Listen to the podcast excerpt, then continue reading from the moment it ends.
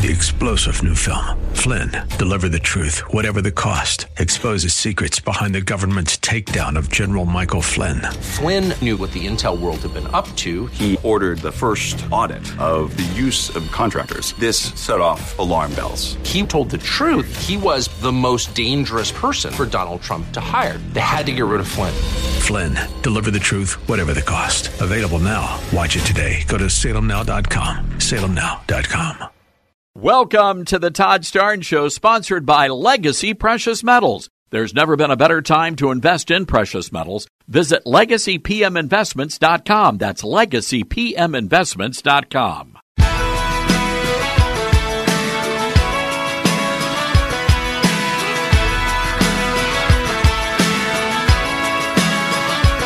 Live from the Liberty University studio in Memphis, Tennessee, it's America's conservative blowtorch.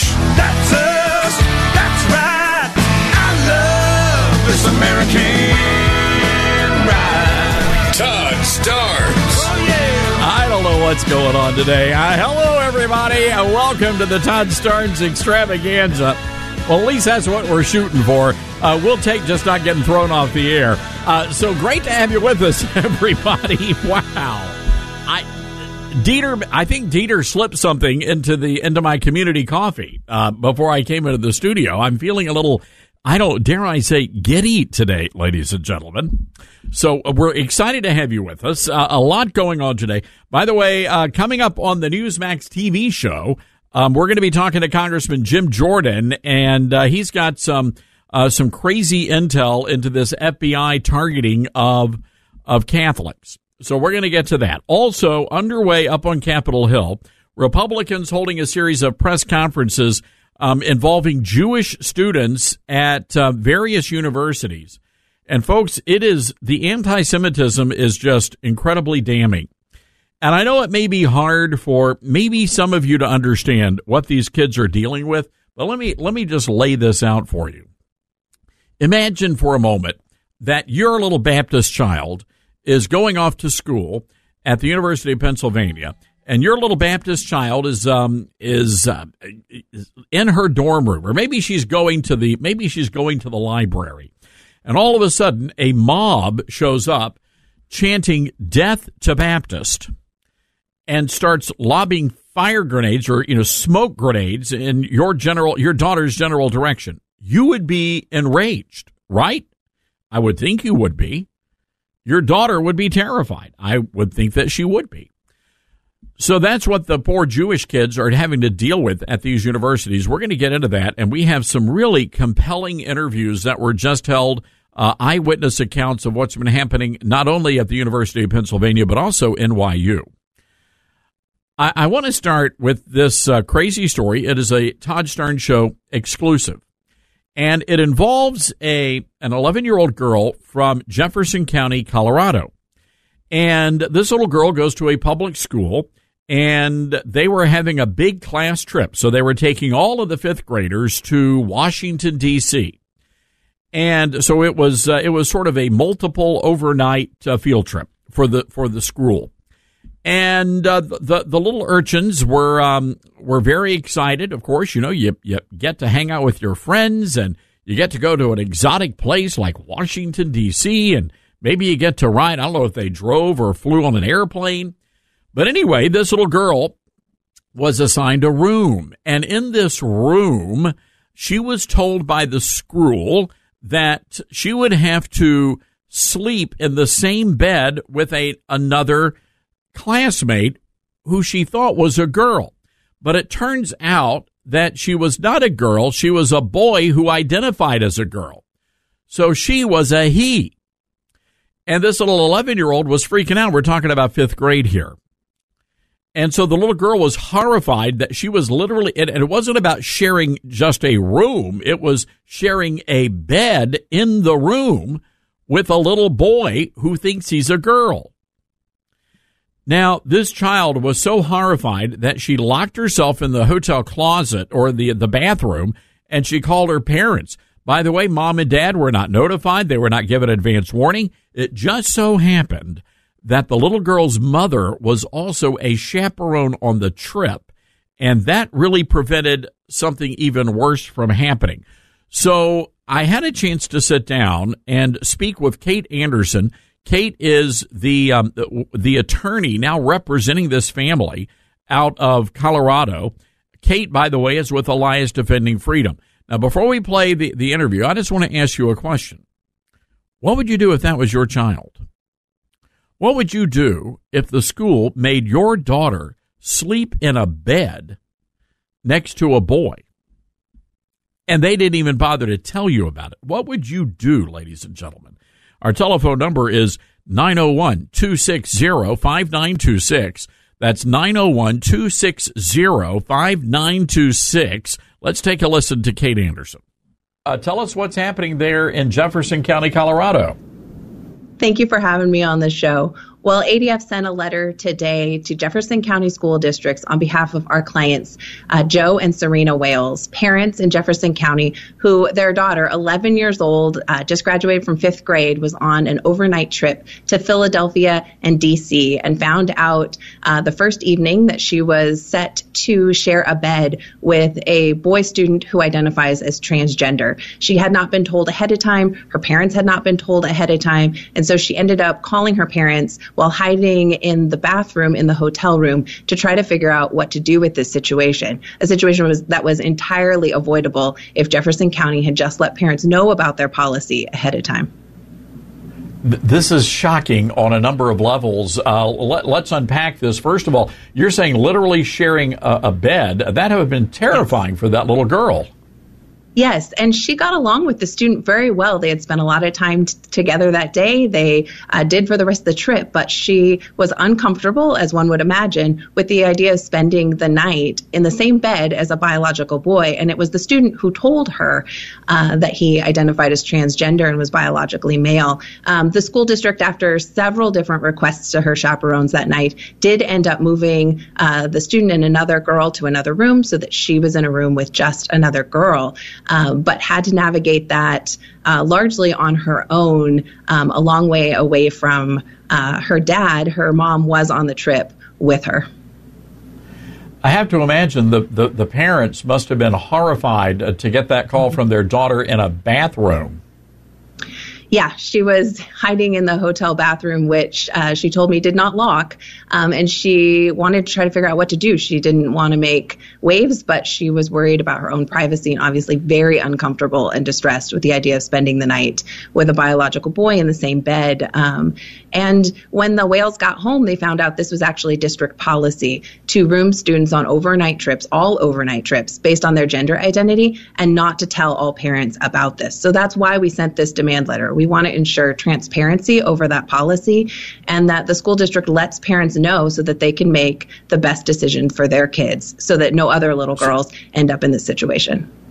So, so let's talk about what the law says here. And ADF, uh, you guys have been very successful uh, winning cases at the Supreme Court. What does the law say? What rights do parents have when it comes to these overnight trips? Well, parents absolutely have the constitutional right to direct the upbringing and education of their kids, and that includes getting basic information from their schools. Every parent should be concerned when a school district hides information, uh, and parents need to be able to protect their kids' privacy, to be able to help work with their kids and their school to make the best decision for their individual child when a child's going on an overnight trip. And I have to imagine this Look, uh, and again, this is not about the transgender child here. This is about parents having the right to know and being being able to make those decisions and not the school district. It's about every child's privacy and every parent's ability to get the information and make the best decision for their child, no matter how that child identifies. And the parents sign tons of paperwork anytime their kid goes on an overnight trip. So, somewhere in that paperwork, it would be very easy for Jefferson County to provide this information to parents and let them know so they can make the best decision and opt out of a policy like this if they need to. Well, I, good for you guys here. I, I know you've sent the letter so if they do not respond, or if they say, hey, look, this is our school policy, nothing you can do about it, what's the next step for ADF? Well, we will certainly contemplate litigation if we need to, but we're very hopeful that we can work through this with Jefferson County. It's an easy fix to make sure that all parents have the information and can make the best decisions for their kids, and it's best for all students. So we're hopeful that they will agree and clarify their policy right away. Wow, and and the little girl involved here, I'm, that has to be a traumatic thing anyway. Even though nothing happened in the uh, in that room, uh, still, you know, the classmates, you know, you know how kids are at that age. Mm-hmm. Yeah, very difficult for her to have to advocate for herself. And she actually had to ask a couple of times because the first suggested solution was just to move her to the other bed in the room. And she had to continue to advocate for herself. She has two younger siblings that are set to go on this same trip. So there's urgency for the Wailes um, to make sure that the same thing doesn't happen to their two younger children. All right. Well, good stuff. Okay, we we're glad you guys are on the case. Uh, keep us updated here, and this is something I think every parent in America uh, is going to be paying very close attention to. I hope so. Thank you so much. All right, folks. There you go. Um, this is the reality, and we appreciate Kate um, sitting down with us for a few minutes so that we could get the lowdown on this very disturbing case. Had it not been for that little girl, and she knew that 11 year old child, she knew what the school wanted her to do was wrong. She knew, and she said something. And that says a lot about her mom and dad because clearly they have raised their daughter right. They've raised her to know these kinds of things are just not appropriate. So good for you, mom and dad. And I, I do wonder, though, how many other schools have similar policies where you've got the transgender kids shacking up with the little girls. 901 260 5926 is our telephone number. That's 901 260 5926. This is the Todd Starnes Show. Legacy Precious Metals has a revolutionary new online platform that allows you to invest in real gold and silver online.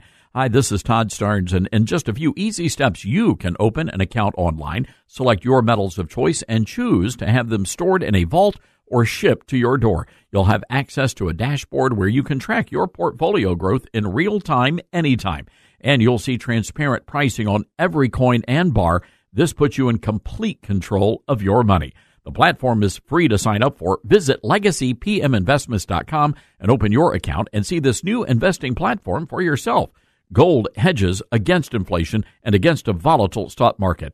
A true diversified portfolio isn't just more stocks and bonds but different asset classes. And this new platform allows you to make investments in gold and silver, no matter how small or large, with a few clicks. Visit legacypminvestments.com to get started. That's legacypminvestments.com or call 866 649 0304. That number again, 866 649 0304, and start investing today.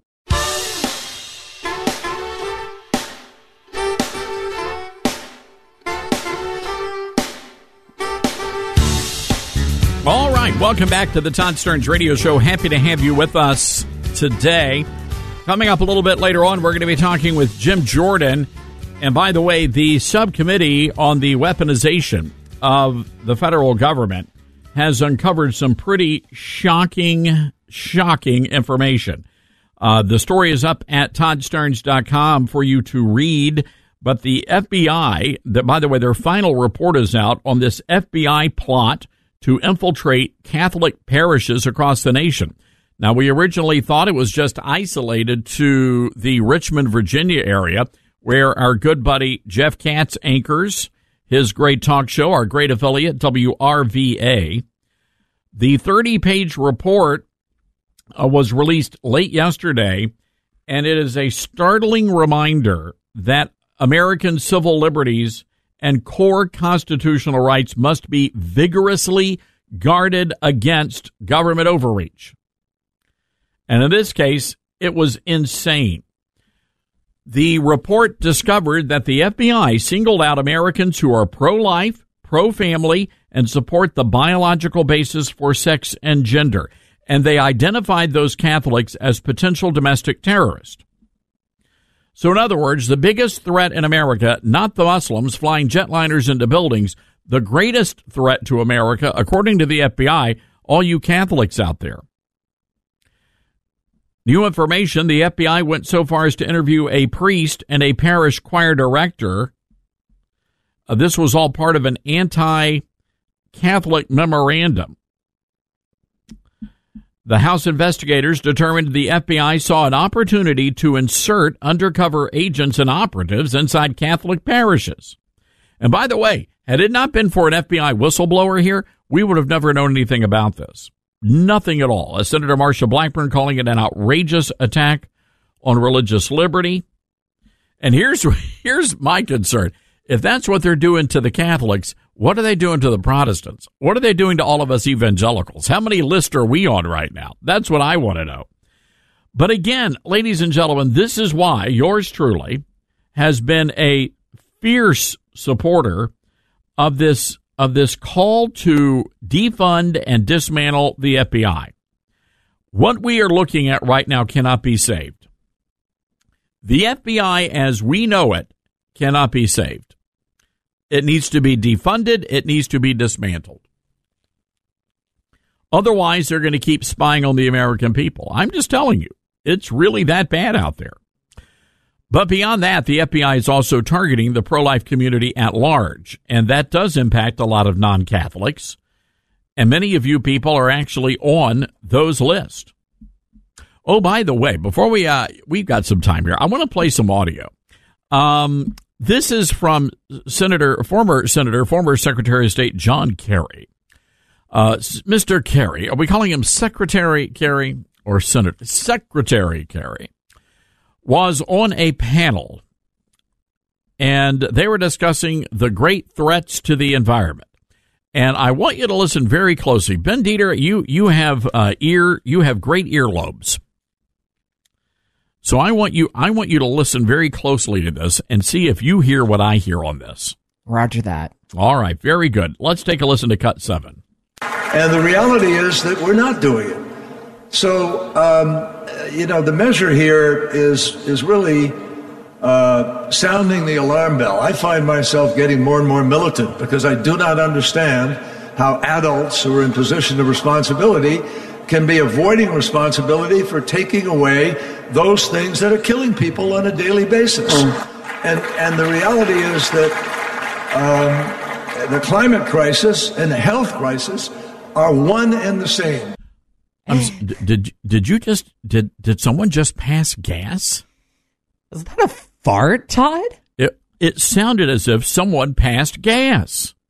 And and by the way, the video there there are three people in the video. There's an older gentleman who couldn't hear anything, and then there was John Kerry who was uh, bloviating, and then there was a female who clearly wanted to chuckle, but could not chuckle.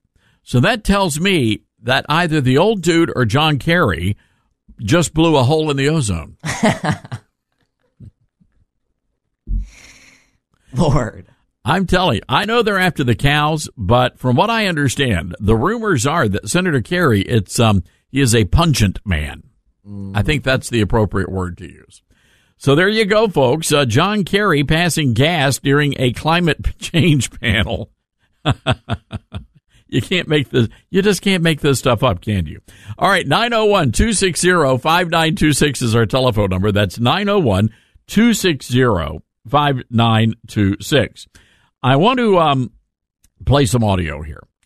This is a um, this is a student at NYU. Her name is Bella Ingber, and she's describing to House Republicans what she has to live with every single day as a Jew. Cut number twelve. Being a Jew at NYU is walking to class and passing torn and defaced posters of innocent hostages with the words occupier and murderer written across their faces. It is going to Bobst library to study and being interrupted by unauthorized protests where students and faculty call for a globalized intifada revolution, an incitement to violence against Jews everywhere, and a call for the annihilation of the Jewish state and my friends and family who live there. Being a Jew at NYU is being surrounded by students and faculty who support the murder and kidnapping of Jews because after all, as they say, resistance is justified when people are occupied. It is being surrounded by social justice warriors and self-proclaimed feminists whose calls for justice end abruptly when the rape victims are Jews. Being a Jew at NYU has meant being physically assaulted in NYU's library by a fellow student while I was wearing an American Israeli flag and having my attacker still roam freely throughout the campus.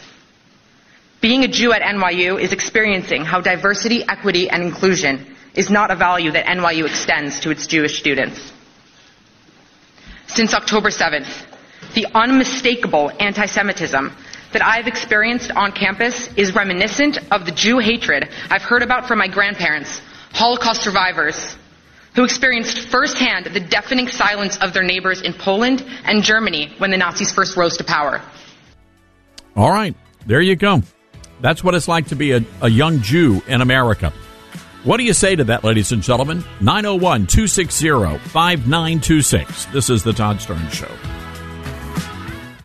My Pillow is celebrating its 20 year anniversary with over 80 million My Pillows sold. Mike Lindell at My Pillow wants to thank each and every one of you by giving you the lowest price in the history of My Pillow. You're going to get their queen size My Pillow for $19.98, regular price $69.98, and just $10 more, you're going to be able to get a king size pillow. You're going to receive deep discounts on all My Pillow products like bed sheets, mattress toppers, pet beds, mattresses, my slippers, and so much more. This is the time to try out some of their other amazing amazing products you've had your eye on. Go to mypillow.com slash starnes. That's mypillow.com slash starnes. Use the promo code starnes to get this amazing offer of the queen size My Pillow for $19.98 or call 1-800-839-8506. The offer comes with a 10-year warranty and a 60-day money-back guarantee. That's mypillow.com slash starnes. Use the promo code starnes or call 800-839-8506 promo code starnes.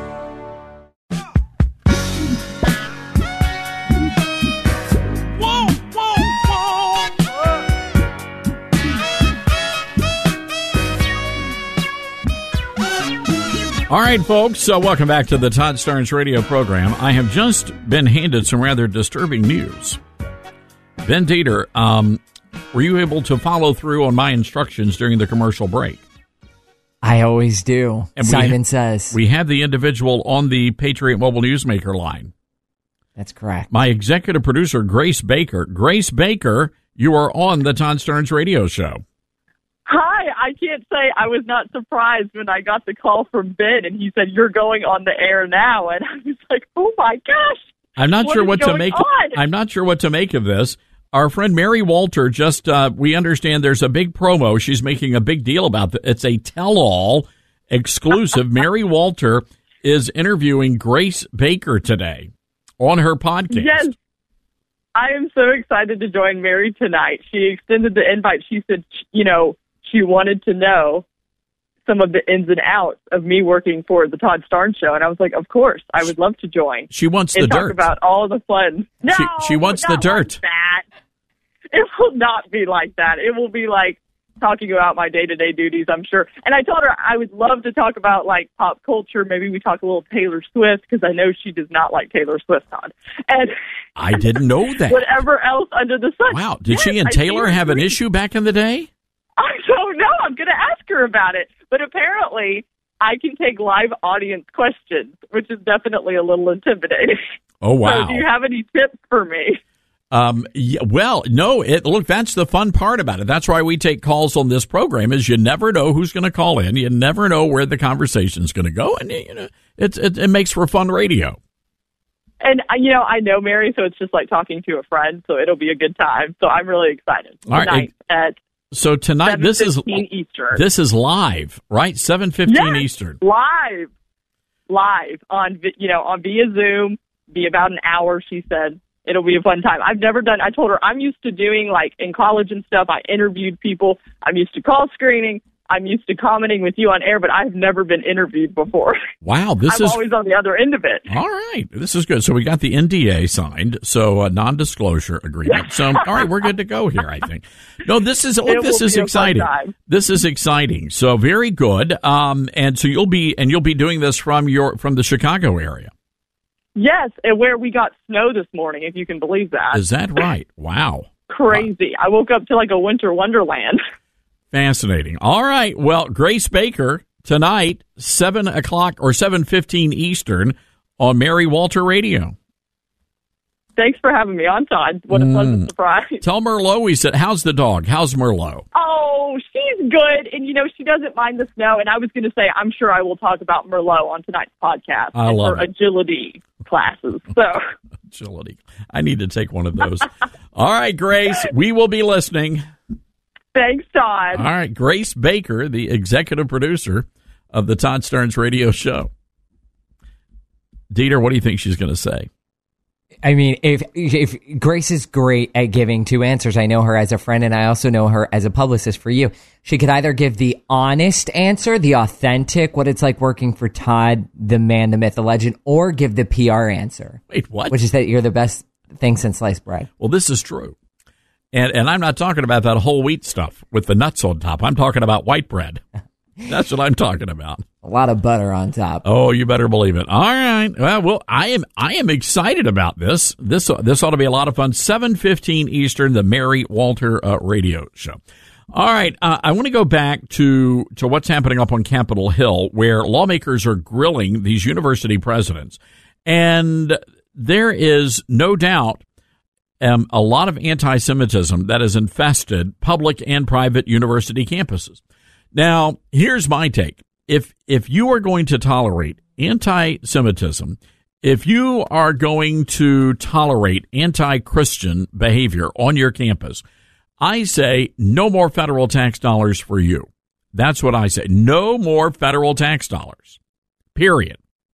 Do you think that is a fair punishment to all of these universities that refuse to uh, to address this anti-Semitism?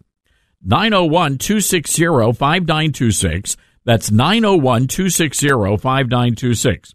Now you heard before the break this young lady, her name is Bella Ingber. There was a young man who um, also spoke.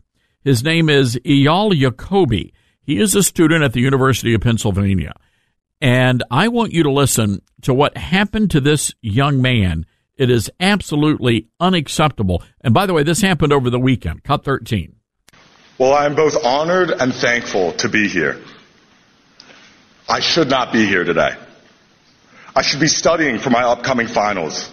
I should be taking in every moment, every experience as an undergraduate student in my senior year of college. So while I should not be here today, I am. Because 36 hours ago, I, along with most of campus, sought refuge in our rooms. As classmates and professors chanted proudly for the genocide of Jews while igniting smoke bombs and defacing school property. The neighboring university's president immediately released a statement describing this as a brazen display of anti-Semitism.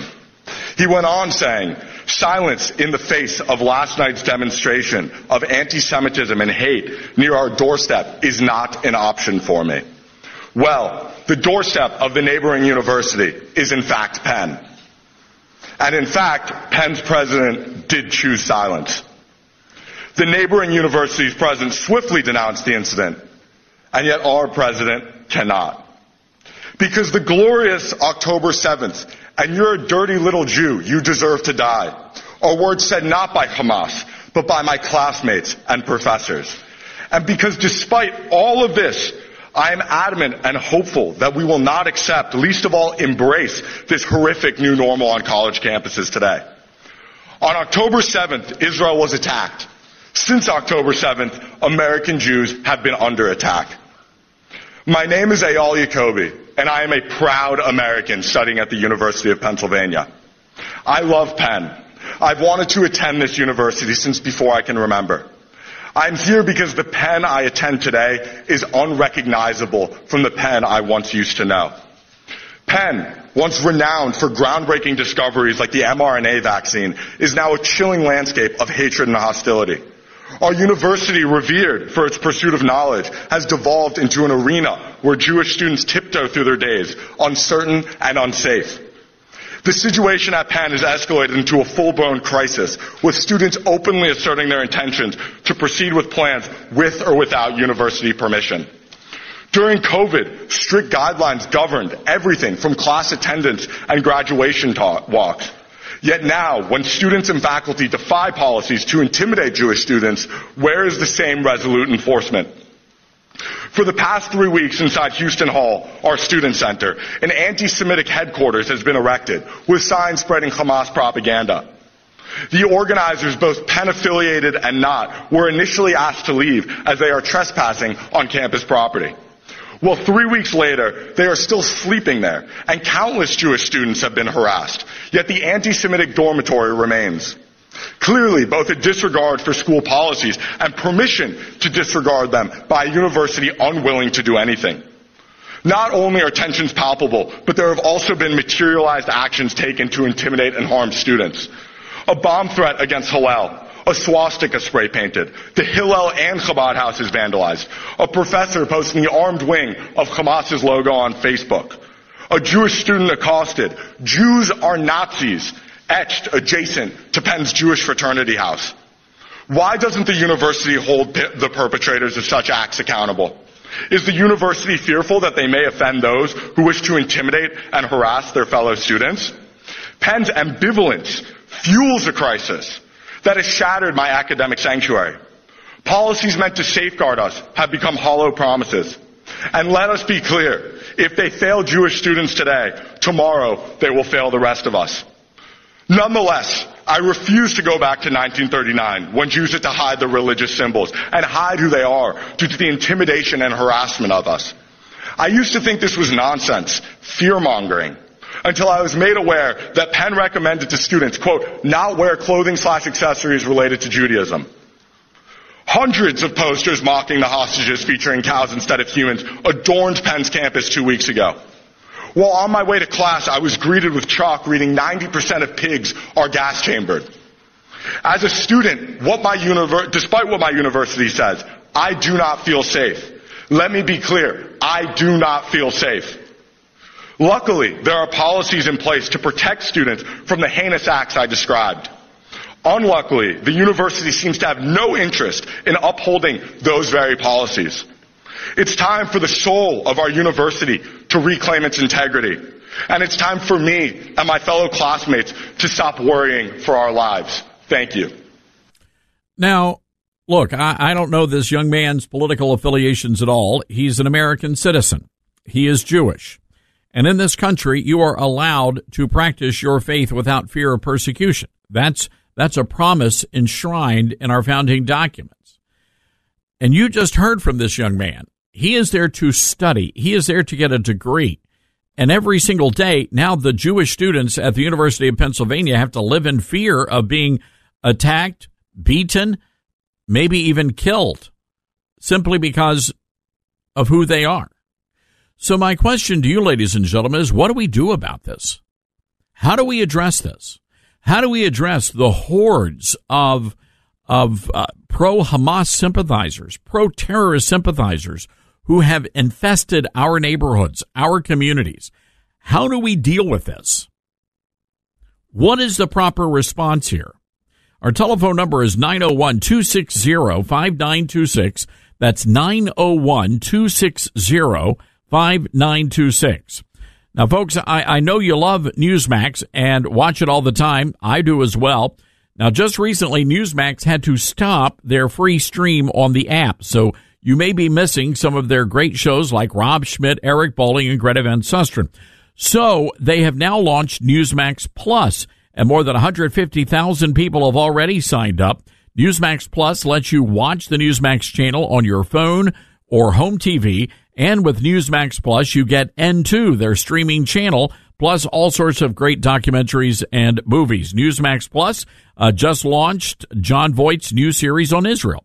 And Newsmax Plus has the best Trump coverage of anybody out there. So, folks, I want to encourage you to get Newsmax Plus today. Will not cost you a penny to start. Go to NewsmaxPlus.com for a free trial. There's no risk. NewsmaxPlus.com. That's Newsbox, NewsmaxPlus.com. Hi, everyone. If you've been injured in an accident that was not your fault, listen up we have legal professionals standing by to answer your questions for free. Call now and find out if you have a case and how much it's potentially worth. Call 800 702 5400. I'm here with spokesman John Wolf. So, John, tell everyone listening who should call right now. Well, Maria, first off, thank you for having me here. It's always nice to answer the listeners' questions. Now, as far as who should call in, anyone who's been injured in an accident and think you deserve compensation, give us a call right now 800 702 5400. You'll find out if you have a case and how much it's potentially worth. Thanks, John. You heard it, folks. Take advantage of this opportunity and call now 800 702 5400. Advertisement sponsored by Legal Help Center may not be available in all states.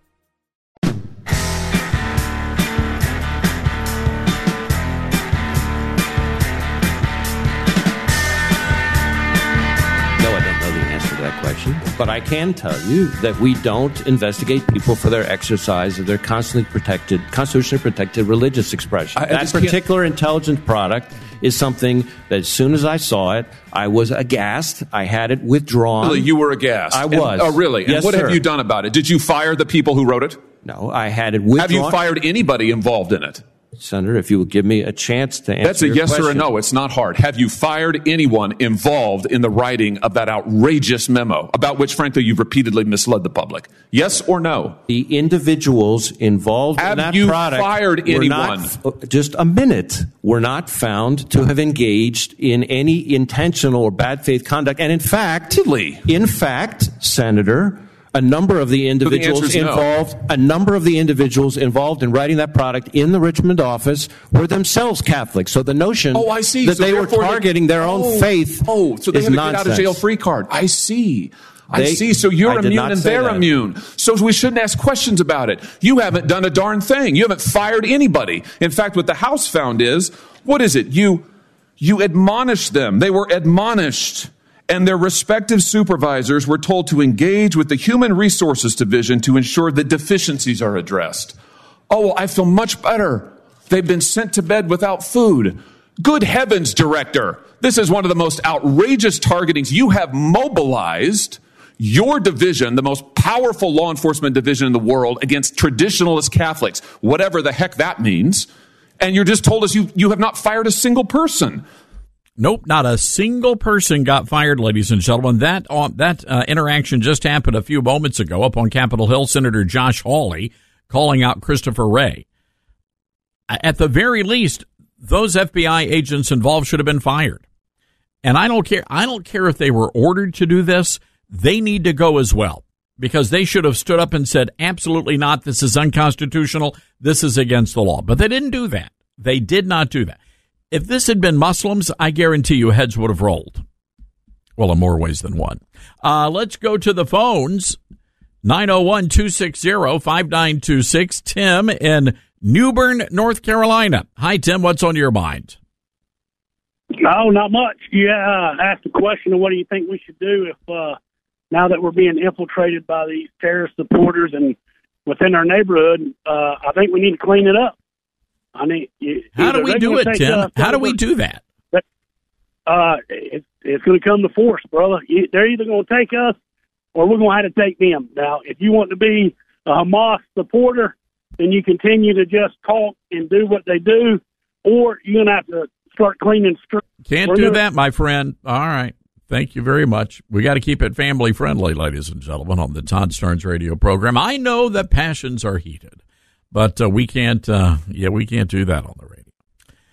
But I will say this: uh, the the latest. Where is it? Dick Durbin, and we'll get into this more in the next hour.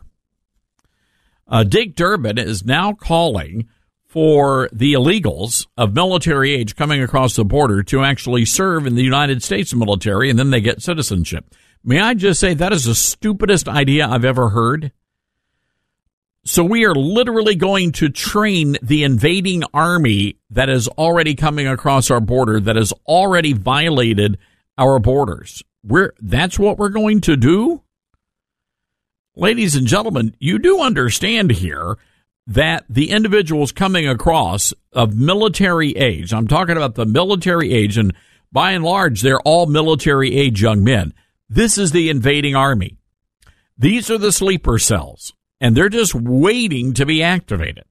And I, I truly hope, and this is one of the reasons why I believe every law abiding American citizen ought to have a firearm. I do believe that we will be able to, to defeat these people, but they will rise up against us one day. It will happen. It's already happening across Europe. People tried to warn the British, they tried to warn the French. Nobody wanted to listen. They tried to warn the folks in Belgium. Nobody wanted to listen. And now look at what's happening. Their countries have been overrun and there is chaos in the streets. Well, that's what's going to happen here. I hate to break it to you, but that's what's going to happen here. So the question is, what do we do about it? Are we supposed to shut down all the Jewish businesses? Every Jewish business owner, they're supposed to shut down? A couple of towns, you folks at WLOB, the Big Lobster in Portland, Maine, there was a big uh, Hanukkah celebration, and they said, no, we're not going to be able to have that because it might offend people. Well, offend people? Who, who would it offend? The Muslims. Okay. Well, all right. We're going to ban Christmas too? You're going to go ahead and ban everything that's going to offend the Muslim population? Is that what we're going to do? And the answer to that question, ladies and gentlemen, is yes, that's exactly what they will do. And by the way, they're canceling these Hanukkah events all over America because they're afraid that it might offend the pro Hamas terrorist sympathizers. That's what we're dealing with here. First Hanukkah, then Christmas. You got to watch. We watch, ladies and gentlemen. We are watchmen on the wall and proud of it. 901 260 5926. That's 901 260 5926. This is the Todd Starnes Show.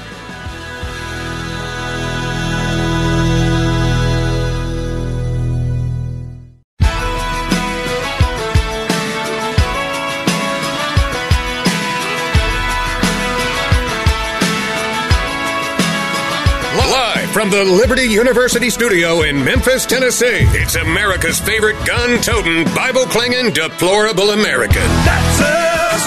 That's right. I love this American ride. Todd Starnes. Oh, yeah. Oh, yeah. Well, hello, everybody. Hour two of the big show underway.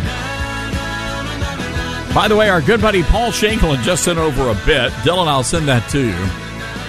Shanklin is very excited about whatever he sent to us, uh, so we uh, we will enjoy it uh, together.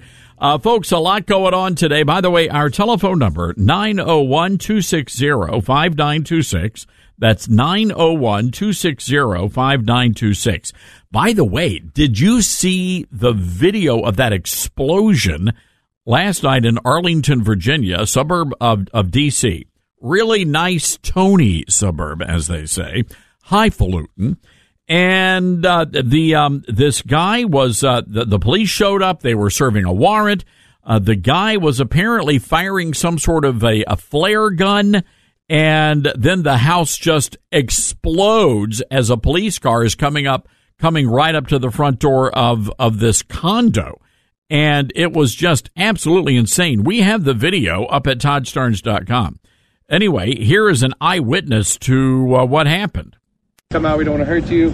And then they ended up driving the the um, the SWAT truck through the front door with like a pile driving arm. And um, at that point, he started firing uh, a weapon back. I mean, I, I believe it was like an AR. It was a high powered. It was a high caliber weapon. It's not a flare. They shot flares at the beginning. He was not shooting flares near the end. Uh, they started returning fire with non-lethal weapon, with a non-lethal. Uh, they kept saying non-lethal, non-lethal. They're shooting a shotgun back into the windows, blasting out the windows a little bit, and then um, at that point they reversed the truck back. They kept trying to yell to him. He sounded like he was trying to say something back, but they were like, "Look, we can't hear you. You know, please come out. Please come out. We won't get hurt." And um, at that point they were they reversed back and they like changed the angle of the truck and they were going to try to take out the window the front window there tell them to back up from the window and uh, at that point they were driving forward to the window and that's when the whole place went up i mean just absolutely i mean you saw the video It was yeah, it was pretty terrible. So we we think the guy's dead. Is he dead? Have we decided if he's dead or not? We all right. We we don't know if the guy's dead, but a couple of police officers injured could have been a whole lot worse. You could actually feel the the concussion of the explosion in Washington D.C. So the working theory is that the guy turned on the gas and then set off one of the flares, and then you know your crispy critter, deep fried. So there you go. Uh, apparently, the guy was also on the FBI watch list. Of course, aren't they always on the FBI watch list? Maybe, just maybe, if the FBI would stop spying on Catholics and pro-lifers, maybe they could actually focus on the the bad guys that are out there. 901 260 5926. That's 901 260 5926. The FBI director, uh, Chris Wray, uh, testifying up on Capitol Hill. And, and folks, uh, I know you're going to be alarmed by what you're about to hear, but, um, you, all right, we'll play the audio and then I have a few thoughts. Cut 14. So, what I would say that is unique about the environment that we're in right now in my career is that while there may have been times over the years where individual threats could have been higher here or there than where they might be right now, I've never seen a time where all the threats, or so many of the threats, are all elevated all at exactly the same time. That's what makes this environment that we're in now so fraught and why funding our men and women who are working shoulder to shoulder with state and local law enforcement and other partners every day makes it even more important, not less. So, Christopher Wray is now telling us we are living in a very dangerous time. The threat level is as high as it was on October 7th, and it may be even higher than that. So that's a, I'm glad they acknowledge that. But the question is, what are they doing about it? Because right now, when you look at what's happening at our southern border, and our good buddy Bill Melugin, who's one of the good guys over at Fox News, Bill's out there, been following the, the border like a hawk, and he's reporting that thousands of military aged young men are flooding across the border. And by the way, a good many of them are from China. In other words, they're up to no good. And when you talk about these terrorist cells, the, the issue here is not the big cities. We're not talking about the threat in New York City or Chicago or San Francisco. We're talking about the threat in smaller towns and cities, places like Salem, Oregon or Portland, Maine. Those are the areas that I suspect we are going to start seeing these terrorist attacks, primarily because those law enforcement agencies do not have the resources of the NYPD or the FDNY. That would be the fire department of New York. So anyway, very curious to hear your thoughts on this. 901-260-5926 is our number. That's 901-260-5926. We'll be right back.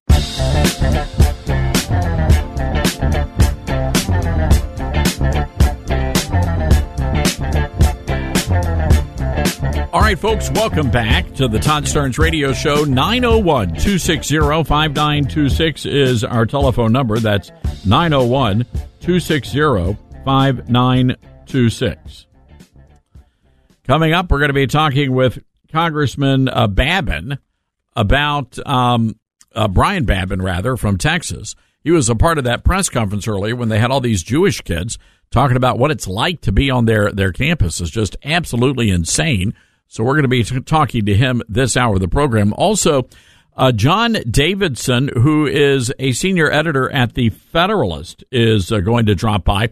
Brand new article out. Democrats are afraid Trump will do to them what they have done to him. And I, I just have a question for you about this. I, I'm curious to hear your thoughts because there are a lot of fears that Trump is going to seek vengeance on the people that tried to destroy him. Do you have a problem with that? Do you have a problem with President Trump exacting revenge on the people who dis- who tried to destroy him and his family? The people that went into Mar-a-Lago and literally rummaged around in the former First Lady's underwear drawer. The government goons who went into Barron Trump's bedroom this teenage boy and rummaged around in this child's closet and his dresser drawers. You got a problem with President Trump extracting some revenge and exacting some revenge? But man, are they terrified of this man. They are terrified. As a matter of fact, Liz Cheney uh, is making making headlines. Oh, she was she was having a lovely a lovely night on Rachel Madcow's show uh, over on MSDNC, where, or was that Chris Hayes? I always get those two confused. It was, all right, thank you. It's Maddow. My apologies. Um, so Liz Cheney was on uh, Rachel Maddow's show last night, and she was going off about how she's probably going to be running for the White House and she's launching a third party bid because she wants to stop Donald Trump. The woman could barely get 30 votes, and that's with a herd of cattle in there in her congressional race. She has been disgraced. But that's how that's how lunatic these people are. So infested with Trump derangement syndrome that they're willing to, you know, waste money, squander money by trying to run against Donald Trump. It's over. Even Ron DeSantis understands that. So now, Jeffrey Goldberg, the editor in chief of The Atlantic, may I just say, one of the most horrific news publications in all of America. These people are evil monsters. Jeffrey Goldberg dedicated an entire edition of The Atlantic to the destruction of Donald Trump. You can't make this up. He says we can't participate in the normalization of Donald Trump. He says, I refuse to participate in the normalization of Donald Trump. Goldberg, one of the few major newsroom leaders who has been exceptionally clear eyed about the perilous storm on the horizon for American democracy. So they're literally throwing out whatever they, you know, if they even did have this idea of being fair and balanced, it's not there anymore. Goldberg and his team of writers at The Atlantic have not shied away from portraying Trump as a vandal of civilized society and an outright menace to the Constitution. Really, a menace to the Constitution. Right now, Joe Biden's FBI is infiltrating Catholic churches around America. And you want to talk about a nuisance, a menace to the Constitution? Yesterday, The Atlantic published a special edition of its monthly magazine focusing on what a second term would look like. You know what it would look like, ladies and gentlemen? It would look like glory. It would look like morning has come to America. It would be like the sun rising over Biden's long, dark winter. That's what it would look like. The aptly titled If Trump Wins issue features two dozen articles laying out how the twice impeached, four time indicted candidate would shred norms weaponize government. War, can we just stop there? The government was weaponized by Barack Hussein Obama, the man who unleashed the Internal Revenue Service on a good many conservatives back when he was in the White House. I was one of them. Goldberg says, I want people, people to be able to hand this issue to people who are still unsur- unsure about the nature of Trump's authoritarianism. Do you understand? Every single thing they accuse Trump of being or wanting to be is what the Democrats are literally doing right now. But nobody wants to talk about that. Mr. Goldberg says, I would prefer journalists to speak plainly about what they are seeing. And I believe that a second Trump term poses a threat to the existence of America as we know it. Well, let me say this. If Trump doesn't get in, we may not have an America as we know it. But I do appreciate the Atlantic finally coming out and acknowledging and admitting that they have extreme bias in this, that they are not fair arbiters of the facts or the truth. But they literally believe that Donald Trump is Hitler reincarnated. In the meantime, you have Antifa slash pro Hamas groups out there waving the Nazi flag as they're fighting with the Democrats. You've got Democrats on Capitol Hill like Rashida Tlaib and others who are clearly anti Semite and they make no bones about it. No apologies whatsoever. 901 260 5926 is our telephone number. That's 901 260 5926 want to play some audio here. This is Senator Dick Durbin talking. By the way, again, going back to what's what's coming across that border. Cut eight. What troubles me about the debate now about the southern border is it is one half of the immigration equation. Yes, we need order at the border. Yes, we need to have changes in the laws that reflect the reality of the overwhelming numbers from all over the world who are coming to our, our shores and our border. But there is also an incredible demand for legal immigration into this country even now. The presiding officer, my colleague from the state of Illinois, has legislation which addresses one aspect of that. Her bill, and I hope I describe it accurately, says that if you're an undocumented person in this country and you can pass the physical and the required test, background test, the like, you can serve in our military, and if you do it honorably, we will make you citizens of the United States. Do we need that? Do you know what the recruiting numbers are at the Army and the Navy and the Air Force? They can't reach their quotas each month. They can't find enough people to join our military forces. And there are those who are undocumented who want the chance to serve and risk their lives for this country. Should we give them the chance? I think we should. So I'm curious to hear from you, moms and dads, grandmas, grandpas. I'm curious to know how many of you have heard from your your kids or your grandkids and they were going to go into the military, but once they started looking at what the military has become, they said, "You know what? I'm going to take a pass." You know, a lot of these a lot of these kids are young men and they're red-blooded American boys and they don't want to have to bunk with a drag queen.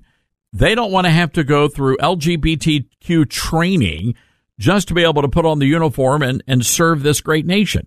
They don't want anything to do with that. And they see the wokeness. They see the critical race theory nonsense and they, they have made an, an educated decision not to join the military.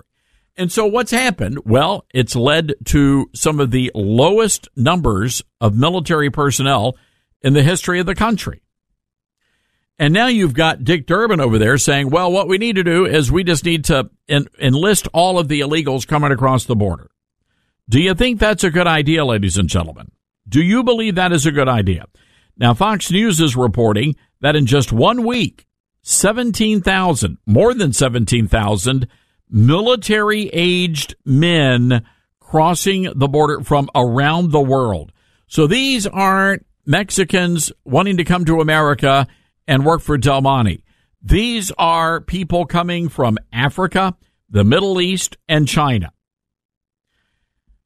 Fox News was on the ground in Lukeville, Arizona, and they've had to they've had to close that port of entry because of the surge in illegals. Fox footage showing hundreds of military age men, all single, camped out against the border wall waiting to be processed. Not a single woman, not a single child among the mix. Let's go to Bill in North Carolina, WSIC, our great affiliate there. Hi, Bill. What say you? Uh, I say no, and I'm a 30 year Navy retiree, and I was a senior officer when I retired. Not a good idea. Now, over on the Navy, this has been in the past. We've had this. Uh, look at the Filipinos, especially. Look at what they did. But you had to serve 20 or 30 years to gain citizenship. I'm worried they'll make this one tour, and these people will be out, and we're going to have a mess. Bill, what concerns you as a former military officer? What would concern you about bringing all these illegals into the military? Uh, loyalties, for for one thing. I mean, uh, it, it's just not a good idea. We need to get you know naturalized Americans here. But they're not even naturalized. Now, I understand it's a path to citizenship, but there needs to be a very severe timeline imposed on that to see who really wants to do this. I don't. I'm not comfortable with putting ammunition and guns in the hands of a lot of illegals. I'll tell you that. Bill, what are you hearing from from people um, that you know maybe they've got kids? Kids were thinking about doing the military and and they're not going now. Oh no, uh, they're not. I mean, the the wokeness has ranked it. I was in. Uh, I was a captain when we started doing the don't ask, don't tell, and I had to. I tell you, I had to swallow my pride because I was under orders, and I had to brief the crew on the don't ask, don't tell. And it's way worse than that now. They're just not going in. They don't want to do it, the young people. And they haven't been schooled to be patriotic. I mean, for the last 30, 40 years, they just don't understand what it is really, I don't think, to be an American. They don't understand the sacrifices that have been made in the last 225 years to have this country. And you know that's a fair point, and you you do have to factor in what the kids have been taught in our in our schools, and it looks like a lot of these kids have been taught to hate America or that America is not a country worth defending. All right, Bill. exactly right. Bill, appreciate that call. We've got a skedaddle here. Again, our number, folks, 901 260 5926. 901 260 5926. Do you think it's a good idea to put these illegals into the military and then give them citizenship. We're going to be taking your calls about that. Also, the rise of anti Semitism, also happening at the University of Tennessee, Knoxville. Never thought I'd see that. Of course, they they had Sex Week too, and I wish I hadn't seen that. Uh, 901 260 5926. This is The Todd Starnes Show.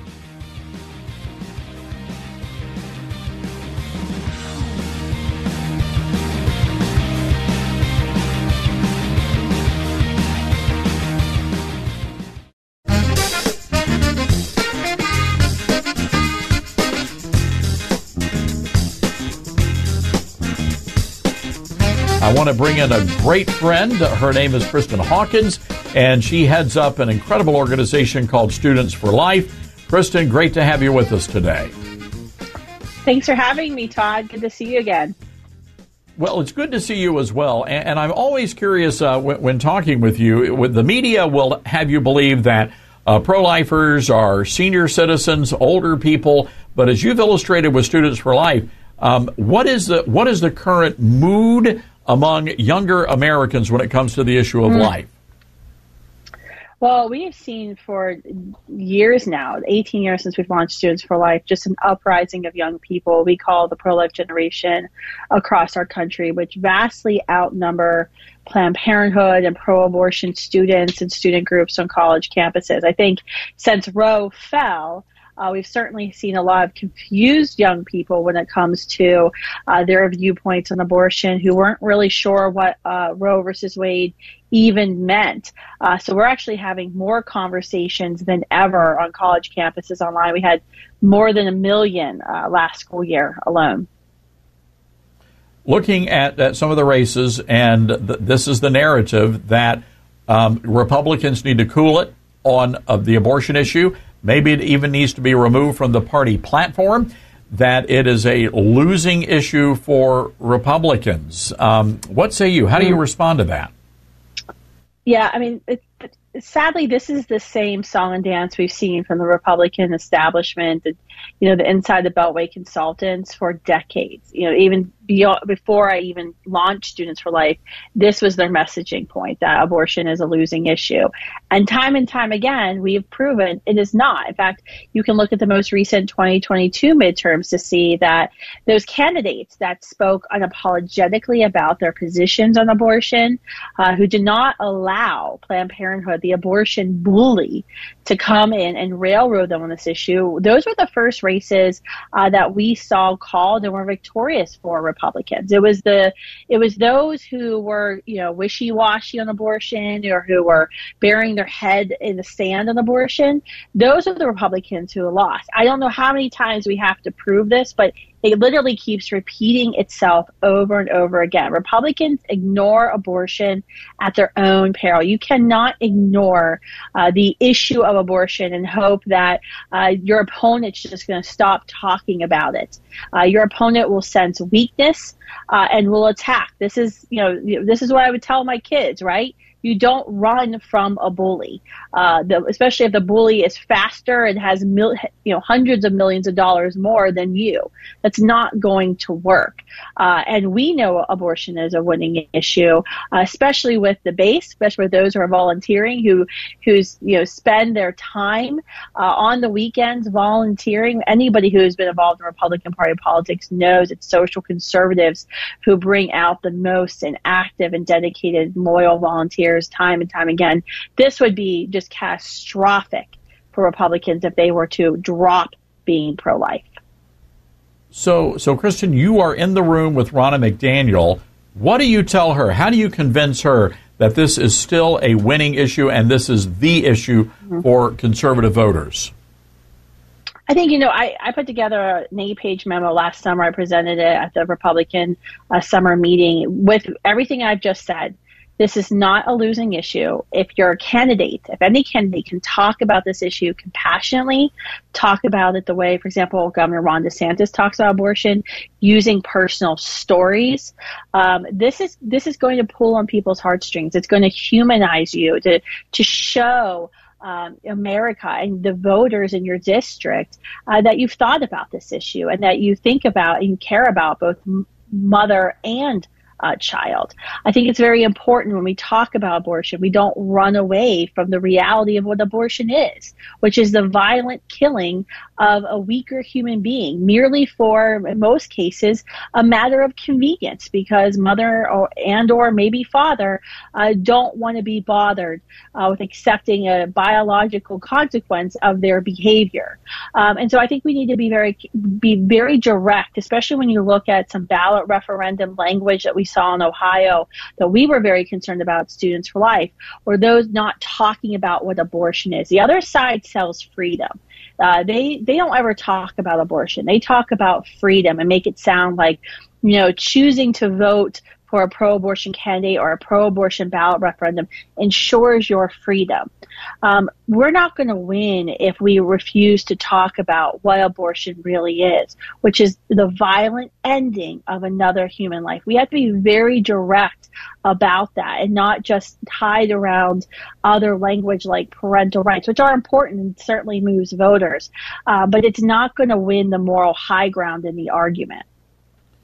Well, and I'm, I'm glad to hear you say that about the Ohio the Ohio vote because you have to play smart politics as well. That doesn't make you a, a bad person or that doesn't make you any lesser of a pro-life individual. This is politics as well, and you you know you've got to be thinking about that when you're crafting this legislation and when you've got folks saying this is not the time for this particular piece of legislation. That doesn't all of a sudden mean you're you're the enemy here. That that is true. I think we need to be very careful, though. I am a human rights activist. Uh, I am not a politician. I don't think the pro life movement should be in the position of making um, trying to make deals with the devil here and say, well, we'll accept uh, nine out of ten abortions if the Republican Party will embrace a 15 four month abortion limitation, which would put us to the left of France. Uh, why why would we ever accept that? And what we know from uh, the case studies in Europe right now, uh, the pro life movement is largely dead in Europe. Why? Uh, because a false consensus was reached. Uh, they believe on abortion when they limited abortion the second, third trimester, uh, and so that's not really the position of the pro life movement. Our position needs to be always emphatically clear that human life begins at the moment of conception that is when you became you and you are intrinsically valuable from the moment of your conception throughout your whole entire life. And we can support political leaders who may have different opinions. Uh, we can advocate for legislation that doesn't restrict all abortion, that may restrict some abortion in our quest uh, to abolishing abortion, making it unthinkable and illegal uh, in all cases. Um, but I think we need to be very careful as a movement not to come out uh, and be, you know, and championing things that we know aren't going to move the ball further down the court. I think at minimum, when we're talking about uh, messaging to uh, GOP leaders, those running for office, at minimum, those running for federal office, should be able to say, yes, abortion is a federal issue. Uh, and if elected to Washington, D.C., I'll do something about it. Like, I don't know, go tell Planned Parenthood to fund themselves. Uh, they they make more than seven hundred million dollars from us, the taxpayers, every year, and the largest abortion vendor in our country. We need to make sure uh, we're not funding abortions in our military spending. Senator Tommy Tuberville has been standing alone on the Senate floor for months on this issue, while other GOP members of the Senate have actually come out against him. It's absolutely outrageous. And by the way, then they go back home and say they're pro-life. Um, I think we also need to be clear that you know if presented the opportunity, uh, we will advance or sign or vote for legislation to uh, prohibit abortions when a heartbeat can be detected, which I think should be a very easy starting point because all of them, all Americans agree that where there's right. a heartbeat, there's a life. That's a universal sign of life, and then move forward towards a Life at Conception Act as well. All right, real quick here, uh, Kristan, before we let you go, if you are taking the temperature of the Republicans uh, in Congress right now, are, are, they rock solid behind you and other pro lifers, or are, are you sensing a little bit of a squishiness? Mm. We've definitely seen some squishiness since Roe fell. You know, immediately we saw Minority Leader McConnell announce that he wasn't going to introduce any pro-life legislation. We've seen much more, uh, I guess, rock solid leadership in the House of Representatives. We introduced our own legislation this uh, fall uh, that would prevent all chemical abortions, the leading cause of abortion in the country that not only kills babies but is actually harming and killing mothers. And the FDA has turned a blind eye to all of it. Oh, and by the way, it's poisoning our water, clean water. Um, I think the biggest challenge we have is in the U.S. Senate, which is why 2024 is so critical. At Students for Life Action, we're going to be mobilizing thousands of students, more than we've ever organized before, and volunteers, uh, not only for the presidential race, but also the Senate race, because we need to make sure anyone who's running for office in Washington, D.C. knows they have a role to play when it comes to protecting the most vulnerable of our citizens and mothers. All right. Well, Kristan, we appreciate you. Uh, we will leave it there. Good luck to you, and uh, good luck to the great uh, young people that are a part of Students for Life of, of America. Appreciate you. you. All right. And Merry Christmas. Right there. All right. Merry Christmas to you, too.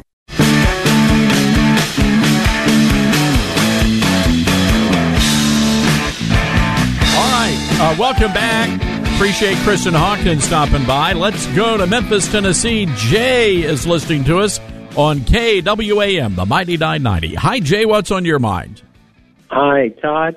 Um, a short while ago, you were talking about the Atlantic Monthly and a hit piece against Donald Trump by, uh, I believe, uh, Jeffrey Goldberg. Uh, you know, these people uh, really are uh, the sons and daughters of uh, the chief propagandist of the Nazi government, Joseph Goebbels.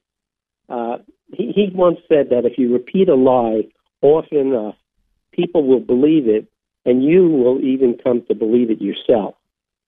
Now, in addition to that, I just want to point out that when people talk about Donald Trump and Charlottesville, they always seem to omit the fact that he was against the uh, the white nationalists who were violent.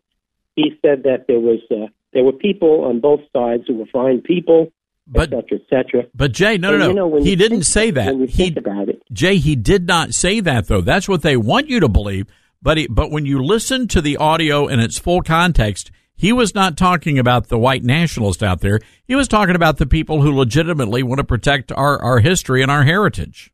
Oh well, those right. Those are the people. Yeah, you're correct. Those are the people uh, who he said. You know, there was there there were good people on both sides of the issue of the statues, the Confederate statues, etc. Uh, but but it was twisted around. And you know, when when Obama comes out and says, "Well, that there was uh, plenty of blame to go around on both sides of the Hamas Israel uh, issue," it shows you that he gets a pass. He gets a pass no matter what he says, and no matter what Trump says, he doesn't get a pass. And this is all done by the media. the, the entire Russia collusion, and, and that's that's the reason that, that I'm supporting this man is he's gotten a raw deal, and they've lied about him so much that you're right. The perception becomes the reality, Jay, and and we're just not going to let that happen on this radio program. And we're always quick to remind people, no, no, no, this is this is what happened. Uh, and you know this idea that oh well Trump you know tr- Trump betrayed the country. No, he did not. There was no evidence that he did. They investigated it, no evidence. So there you go. If you allow me one last point, Yeah, real quick. I'm going to even I'm going to even uh, come to the defense of Atlantic Monthly. Many years ago, they had an article. I think it was called "Murder in Memphis" or something like that. It was about Section Eight housing and how Section Eight housing was destroying communities in Memphis. So, if you ever get a, a few minutes, if you could look that up, it's a very interesting article. All right, Jay, appreciate that call. Thank you for listening, sir. Ben Dieter, I have a story for you. And I expect that you will be all over this tomorrow on KWAM on the morning show that you host. All right, hit us, Todd. The Brooks Museum of Art, which is like the major museum here, uh, they're hosting a big dinner. I want to or want, want to run through the menu real quick here. But that's not the big part of the story. But I want to run through the menu. You ready for this? Mm-hmm. It's a five course meal, $85. A little pricey. And it's their last taste of fall tasting dinner. This is what's on the menu. See if any any of this stuff strikes your fancy. Pumpkin gnocchi, mussels, Oh, dry aged halal duck. So it's Muslim duck. Something called lacto fermented fruit. Oh. And veggies. And that's that's what you're going to get for 85 bucks. Delightful. I'd rather go down to McDonald's and, and try out the the dry the dry Big Mac. and do the Burger King. But here's here's why this is newsworthy. Several sauces, dishes, and ingredients featured prominently in Palestine will also be incorporated into the dinner. And the menu is entirely halal. In other words, it's for the uh, the the Muslim people. And the museum will be donating a portion of their proceeds to organizations providing aid to Palestine. That's happening. So I did a brief scan here. They haven't had similar dinners for the the people of Israel who were attacked by the people of uh, Hamas. They haven't done anything to raise money for those people, for the Jewish people. but they're holding a dinner that will be a Muslim centric dinner to raise money for uh, the folks in Palestine. Wow. Why don't those people just take a field trip to Gaza and take some of that wild duck? I hear they need the food. Save all of that money. Go to Gaza and cook your duck, your mussels, and whatever you have for those people. I'm sure some of those children would would be craving lacto fermented kumquats. It's outrageous. But are you shocked, Todd? Have you seen this museum? They're so they're they're renovating it, as you know, and we've discussed these are the really wild art people that you can't even make out what the art is. It looks like somebody vomited on a, On a canvas. Yeah, Mm-hmm. It's terrible. And what and you've described the new museum they're building. Again, we're talking about the same Brooks Museum. It looks like something from The Soviet Union. North Korea. Yeah. It does. It's very dystopian, very very stark. That that whole '70s Soviet Union vibe. That's what they're building the new museum to look like. I, you know, I like your idea. A field trip to Gaza City. I hear they have a lot of open air housing these days. And I'm sure they would welcome with open arms the LGBT community. Oh, for sure. I'm sure they would. And we take them some barbecue as well. Do they eat barbecue? I don't know. But this is a big barbecue. This is like the barbecue capital of the world, Todd. We could just send some over there. Yeah, I'm not sure they would appreciate pork. That I don't think that's a halal meal. I really don't. Um, so there you go, ladies and gentlemen. The Memphis Brooks Museum of Art is hosting a big fundraising dinner for quote Palestine end quote. And and I'm sure, ladies and gentlemen, that uh, you would love to give these folks a um, a piece of your mind. Maybe you could maybe you could let them know uh, what you think about an American museum on American soil raising money for the pro Hamas sympathizers. By the way, the telephone number, if you, I just happen to have this handy, Ben Dieter. It's amazing how that works. 901 544 6200. That's 901 544 6200. You know, these people send me these notes asking for donations, and I'm with you. It's, it is a radical leftist museum. I, I would say that museum is more liberal than some of the ones I've seen in New York City. And that's saying a lot. So there you have it. The Memphis Brooks Museum of Art. They have chosen sides in the Palestinian conflict there and the war.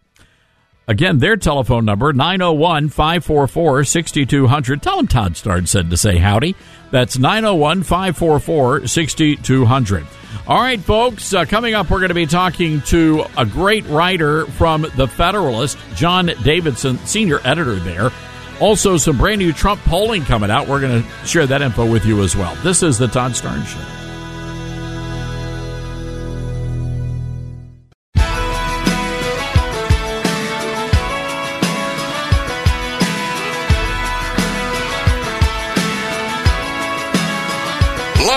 From the Liberty University studio in Memphis, Tennessee, it's common sense conservative commentary from Todd Starnes.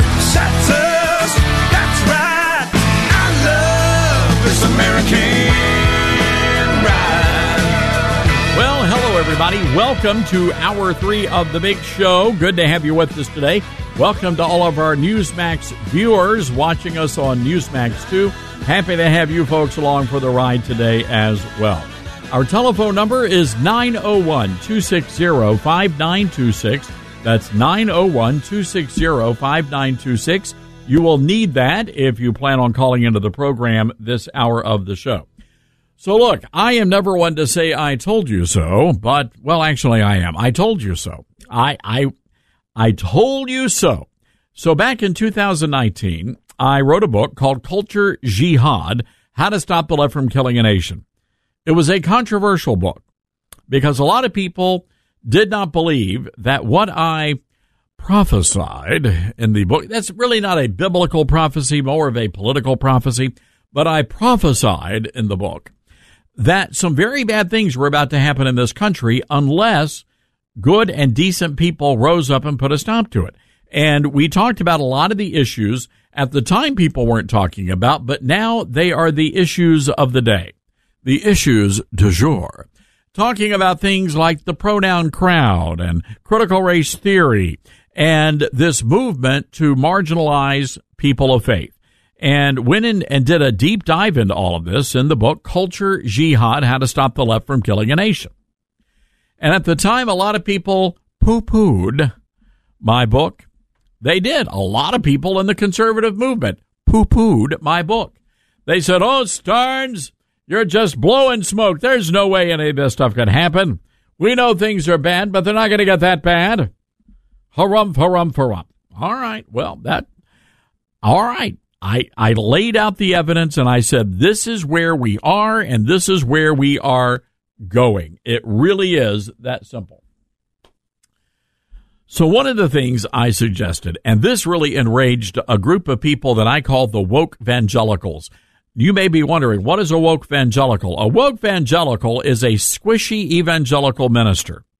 And, and I think the problem is that early on, many of these guys who are full blown pastors now, back in the early 2000s, they were youth pastors and they wore skinny jeans and it cut off their blood flow to specific parts of their body. And it really did impact the way they think. And so now we have a bunch of woke, woke preachers in our pulpits. And it's causing big problems in, in churches, especially evangelical churches around the nation.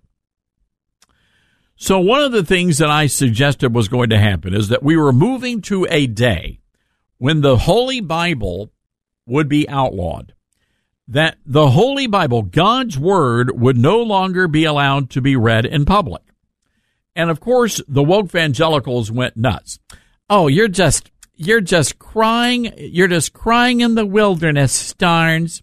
Stop scaring people. You're just a, and I don't know why these woke evangelicals have the lisp, but they do. Not, no, I'm not, no, I'm, I'm, I'm not saying the lisp is bad. I'm just saying that who would have thought genetically that all of the woke evangelical preachers would have a lisp and also a full beard and normally wearing flannel. So anyway, um, there is a piece up on Faith Wire, and this was the book came out in 2019, and here is the headline: Young Brits open to banning the Bible unless the offended parts can be edited out. I told you so, ladies and gentlemen.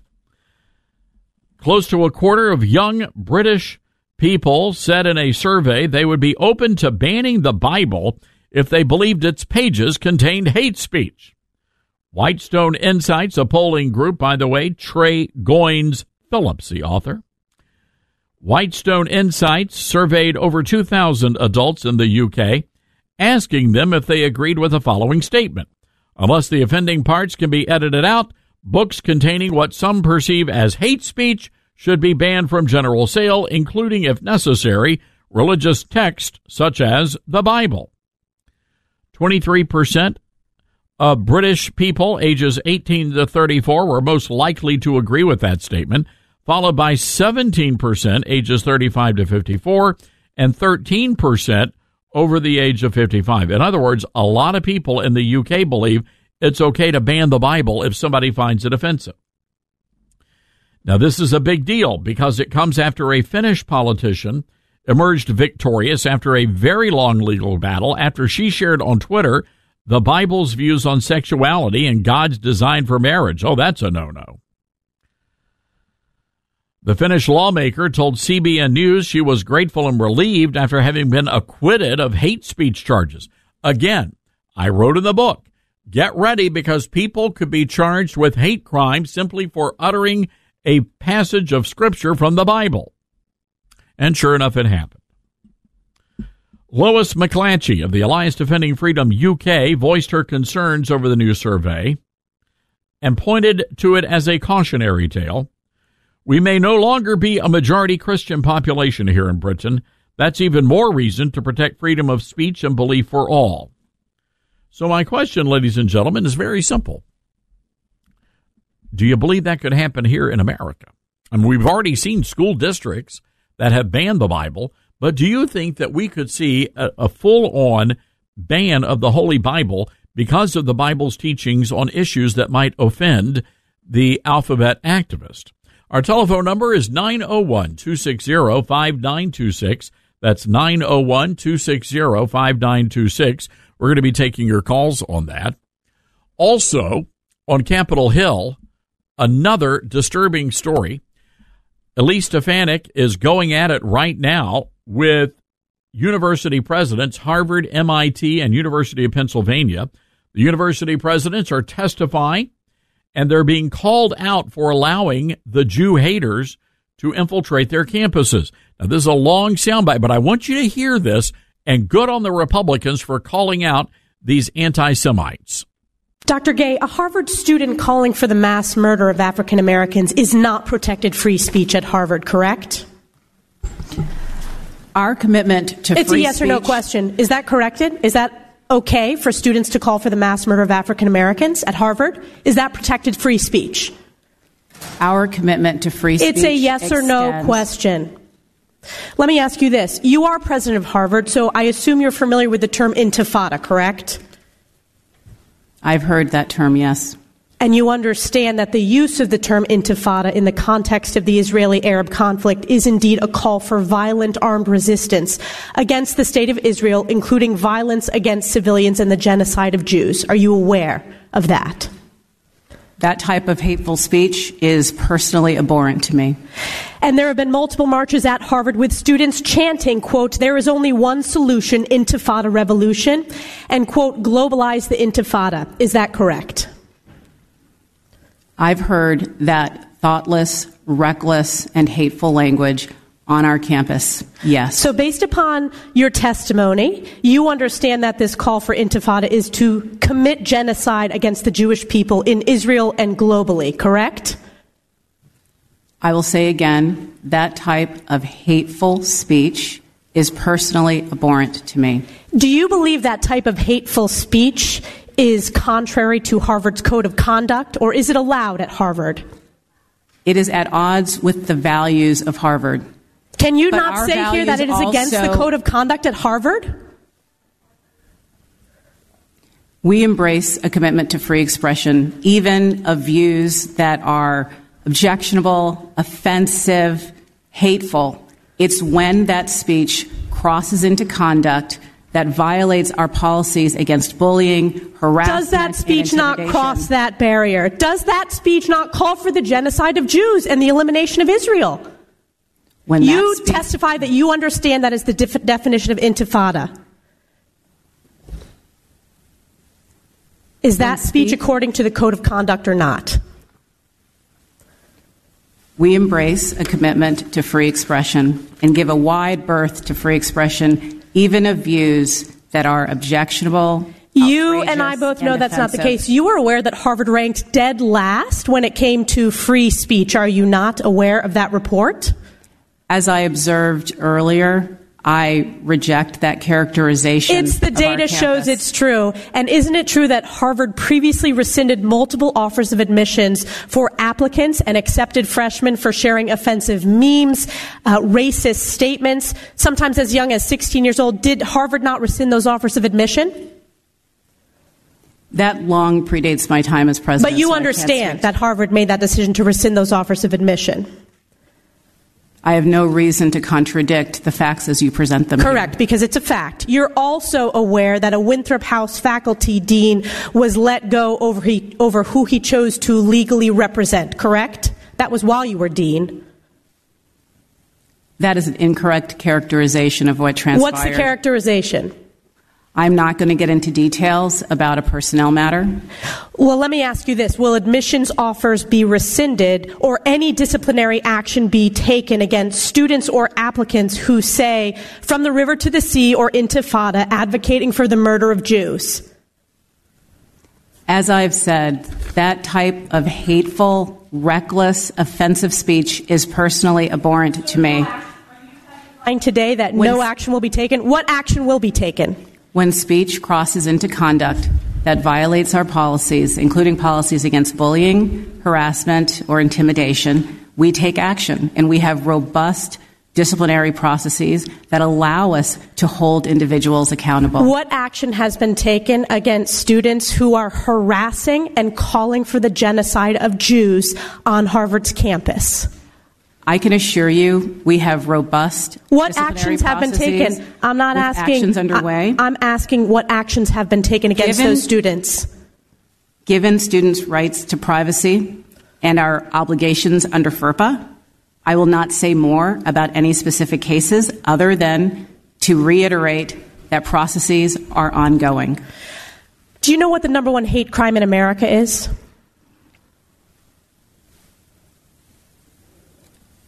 I know that over the last couple of months, there has been an alarming rise of anti Semitism, which I understand is the critical topic that we are here to discuss. That's correct. It is anti Jewish hate crimes. And Harvard ranks the lowest when it comes to protecting Jewish students. This is why I've called for your resignation. And your testimony today, not being able to answer with moral clarity, speaks volumes. I yield back. Well, it certainly does. And good for you, Congresswoman Stefanik, for calling her out on that. That is the president of Harvard University, ladies and gentlemen, someone who could not find the moral clarity or the moral wherewithal to condemn anti Semitism. Unbelievable. That's what we're dealing with in America. And as bad as they are against Jews, they're even worse against Christians. And nobody's going to cover that. Literally, nobody will cover the anti Christian uh, sentiment on these university campuses. But it is there, and it is just as bad, if not worse, than what Jewish students are having to go through. All right, we've got to take a break here, folks. 901 260 5926 is our number. That's 901 260 5926. We'll be right back.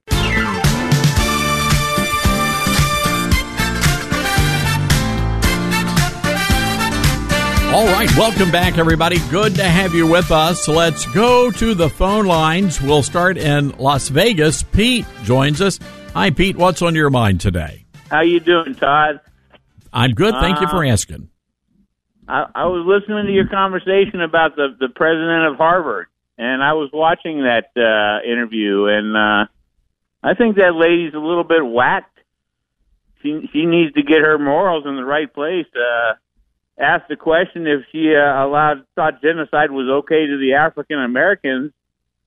She couldn't answer, but it's okay for it to be okay for against the Jews and it just doesn't make any sense. If, if Harvard's uh, policies and procedures allow that, they need to change it. They need to take some serious looks. Their board needs to sit down and say, "Hey, this is crazy." Pete, I, I, I, I will reiterate this. I, said it in the first hour of the show today. We have got to take action on a federal level here. Uh, any school that will not renounce and deal with anti Semitism and, and, by the way, anti Christianism on their campus, we've got to defund every single one of those universities, not a federal tax dollar. If they're not going to do that, they don't deserve any of our money. I'm with you on that 100%. All right, Pete, appreciate that call. Thank you for listening, sir. Great, great comments. Let's go to Debbie in South Carolina. Hi, Debbie. What's on your mind? Hi, Todd. How are you doing? I'm well. Thank you for asking, I've Debbie. talked to you once before. We talked about uh, going to Texas. Anyway, with the guns, remember the women? I do remember that, yes. I've got one thing to say, and that's about what Liz Cheney has been running her mouth about. Her daddy ought to kick her butt. He's supposed to be a good Republican, and so is she. And she's talking about uh, putting Trump down. I saw it today. And I, you know, what in the world is wrong with some of these Republicans? That's wrong. Yeah, Look I, at what Biden's doing to this country. It's Somebody true. ought to kick his butt, and I don't know how he's still in in the White House. I don't understand why he hadn't already been kicked out. They've already been proven he's nothing but a thief, and his whole family is. Not going to disagree there. By the way, Debbie, did you see the picture in the White House? Uh, he and the Mrs. I'm um, pardon me, Dr. Mrs. First Lady. Uh, they were putting the uh, Christmas tree together. They had the guy up on a step stool, and I'm wondering, are they trying to get him to fall? Are they trying to get him to break a hip? I haven't seen that. It's I'm it's sorry. it's it's kind of Uh, you're, it, you it you don't you're, make any sense. you got to look at the video. You got to look at the photograph because you will. you will do a double take. Of, uh, Debbie, appreciate that call.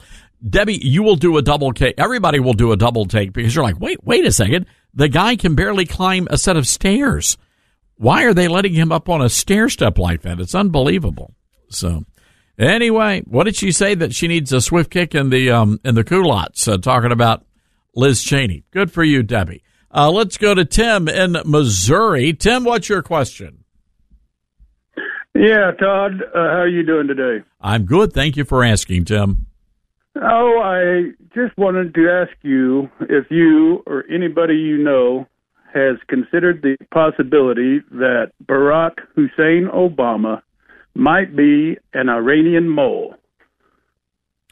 Oh, well, Oh. Now, now this is interesting that you would bring this up. Uh, we know that Valerie Jarrett, of course, has the, the family ties to Iran, and she played a very important role in the administration. There, there's scuttlebutt that she's still playing a role. Uh, you've got the the deal where what was it? Obama sent four hundred million dollars in cash to to Iran. Um, and also, Obama released a lot of Iranian prisoners during his time in office. Tim, I would say where there is smoke, sometimes there is fire. Do I know beyond a shadow of a doubt? I do not. But um, it certainly is suspicious, isn't it? It absolutely is. And, you know, if you check out the timeline, when the Ayatollahs took over in 79, and, you know, go on up there to when uh, Hussein Obama got into Chicago politics, you know, it all it would all match up, I'll bet you. And Tim, I think the one- young people have a word for this. It's all sus. All right, got to leave it there. 901 260 5926. What? My staff is, they're shaking their heads at me. What's going on here? 901 260 5926. Hang tight, everybody. We're going to your calls. We also have a great guest coming up from The Federalist. This is the Todd Starnes Show.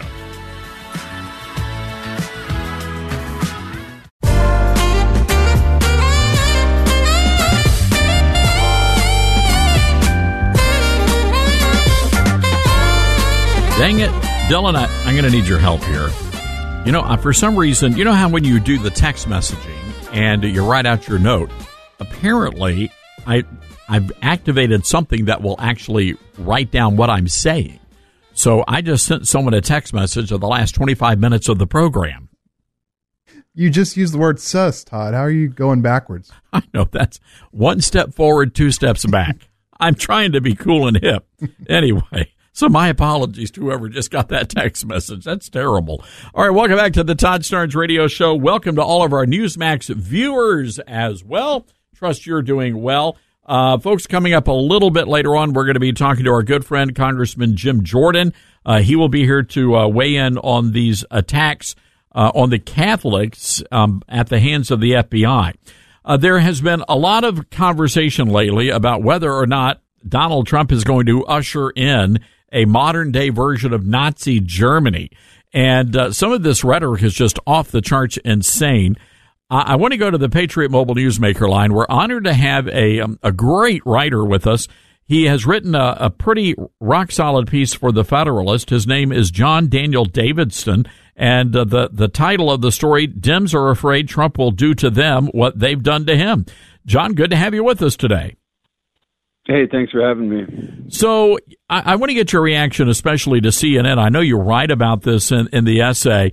Uh, Jake Tapper completely losing his mind over this story in the well, really the, the whole magazine, The Atlantic, talking about how dangerous a, a, a Trump term in office would be. Yeah, it's it's CNN, it's the Atlantic, it's the New York Times, it's the Washington Post. There must have been a memo that went out to all you know liberal corporate media to repeat this talking point and push this narrative that a second Trump term would be the end of the republic and usher in a fascist dictatorship. It should be laughed out of the room, uh, but but unfortunately, these are the same people that were willing to do and say anything to undermine Trump's presidency the first time around, uh, and they're desperate to stop him from gaining office a second time. So they're out there uh, painting th- this sort of like dystopic scenario and scaremongering about what Trump would do if he got back into the Oval Office. And the irony is that what they're describing is exactly what Biden and the Democrats are doing to Trump right now. You know, I as I was reading your piece last night, that's that's what kept coming to mind, and, and especially the role of the FBI in all of this, where they've been going Yeah. after the moms and dads and the school boards, knocking down the doors, the front doors of the pro-lifers. Uh, this is just insanity. Well, they've gone after Americans, uh, and they've also gone after Trump and Trump's associates, lawyers. Talk about weaponizing the Department of Justice to go after political enemies. I couldn't believe a triple bylined piece in the New York Times yesterday actually talked about fears that Trump would weaponize the Department of Justice. I don't know that we've ever seen a Department of Justice more politicized and more weaponized than we have under the Biden administration and Attorney General Merrick Garland. You mentioned earlier going after Catholics.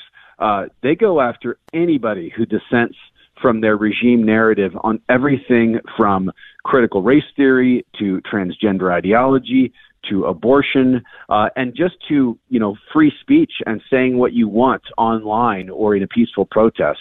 Uh, this is insane that it's happening, but it's even more insane that the media won't breathe a word about it and instead pretend that all the trouble and all of the danger uh, might come from from Trump winning office again. No, you're right about that. And of course, we have been uh, standing in solidarity with our fellow Jewish countrymen on this program.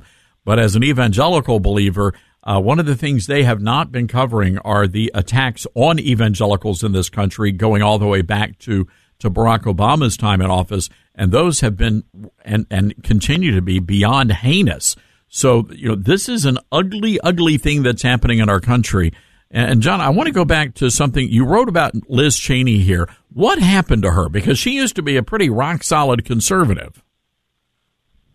Well, uh, I don't know that I would agree with that. She used, she's certainly been a rock solid neoconservative for a long fair time. enough. Yeah, fair enough. A champion of foreign wars and, and misadventures all over the world. Uh, but yes, she has been a Republican for many years, and really she represented, I think, and represents still, even though she's not in office, the sort of establishment wing of the GOP that constitutes part of the permanent regime in Washington. And this is really gets to the heart of the matter because it was this permanent regime in Washington, Democrats and Republicans, uh, that thought the worst thing that, that Trump ever did was win the 2016 election. He wasn't supposed to win because people like him and his voters aren't supposed to be the people who have power in the United States. People like Liz Cheney and Adam Schiff uh, and Jake Tapper and Jeffrey Goldberg of The Atlantic uh, and Joe Biden and Nancy Pelosi, all of those people who represent establishment Washington power, those are the people who think they deserve to be in charge and that they have a right to be in charge. And so when Trump won, they thought this can never happen again and we'll do anything and we'll say anything to prevent it from happening. And so that's why you see, you know, uh, supposedly Republican office holders or former office holders like Liz Cheney saying the most outlandish things about Donald Trump. Do you where do you see all of this heading and do you think these kinds of stories are going to have any impact on the voters? Well, I don't think they're going to have any impact on uh, on Trump supporters uh, and on people who kind of see the permanent regime in Washington for what it is. This is one of those things like the Russia collusion hoax that the corporate media and Democrats perpetrated for years. Once you see it, you can't unsee it. Once you see the corruption and see the lies, you see that everything they say is a lie. And and so I, I don't think that uh, for Americans who see it, uh, that that this kind of fear mongering is going to work. But what I do think is dangerous is what I mentioned in the piece. My editor and colleague Mollie Hemingway said that this genre of media narrative about how bad things will be if Trump wins can fairly be called assassination prep. Because if you really think that a fascist dictatorship is coming with a second Trump term, if you really think he's he's going to plunge us into autocracy and tyranny, then what you know wouldn't you be willing to do anything to stop that? Uh, and so this this kind of extreme rhetoric plays to the extreme fringe of the of the political left in America. It's very reckless and it's very dangerous. And the people who are peddling it right now would never tolerate the same kind of rhetoric coming from the right. I can guarantee you that. Well, you're absolutely right. And again, this is why people have legitimate concerns and questions about what actually happened on January the 6th, for example, because the narrative That's is right. just it's not adding up. And that is a very dangerous place for us to be as a nation when you cannot trust the fourth estate. No, and, and we haven't been able to trust the fourth estate for a long time now. Uh, when you look at something, uh, not just the, the Russia collusion hoax, which Jake Tapper of CNN was one of the foremost proponents of, um, but when you look at the Hunter Biden laptop story ahead of the 2020 election and the the unified corporate media consensus to quash that story, a story that we know would have swayed many people's votes, perhaps enough to sway the election. Uh, these are people who don't care about the truth. They're willing to use words as weapons and deploy lies and deceit on their very large platforms. And this is this is also, by the way, I don't mention this in the piece, but this is one of the reasons we see the same establishment regime going after Elon Musk and Twitter because that's a ba- major platform that they no longer control, and they're afraid that without controlling those platforms, they won't be able to do what they did in 2020. That is that is a great point, uh, John. We're going to have to leave it there. Before I let you go, you've got a big book coming out. Uh, you and I are both going to have dueling books coming out in March. Uh, give I want you to give your book a plug. Hey, thanks. Yeah, the book is called Pagan America: The Decline of Christianity and the Dark Age to Come. Comes out at the end of March, and uh, I'm sure there's room for both of our books out there. But it's essentially about what happens when America becomes post-Christian. And uh, the, the the short version is uh, it's not good. We don't become a secular liberal utopia. We descend into a neo-pagan state of slavery.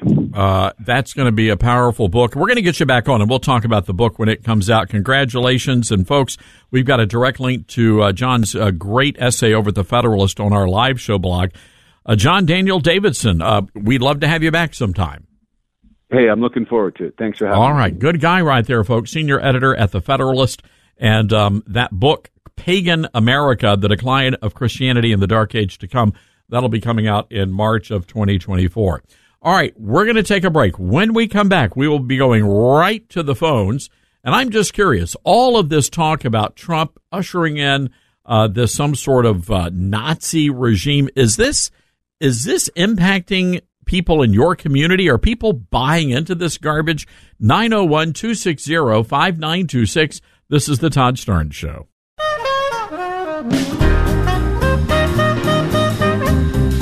right, welcome back, everybody. This is the Todd Starnes Radio Show. Welcome to all of our Newsmax viewers as we simulcast on the Newsmax 2 platform.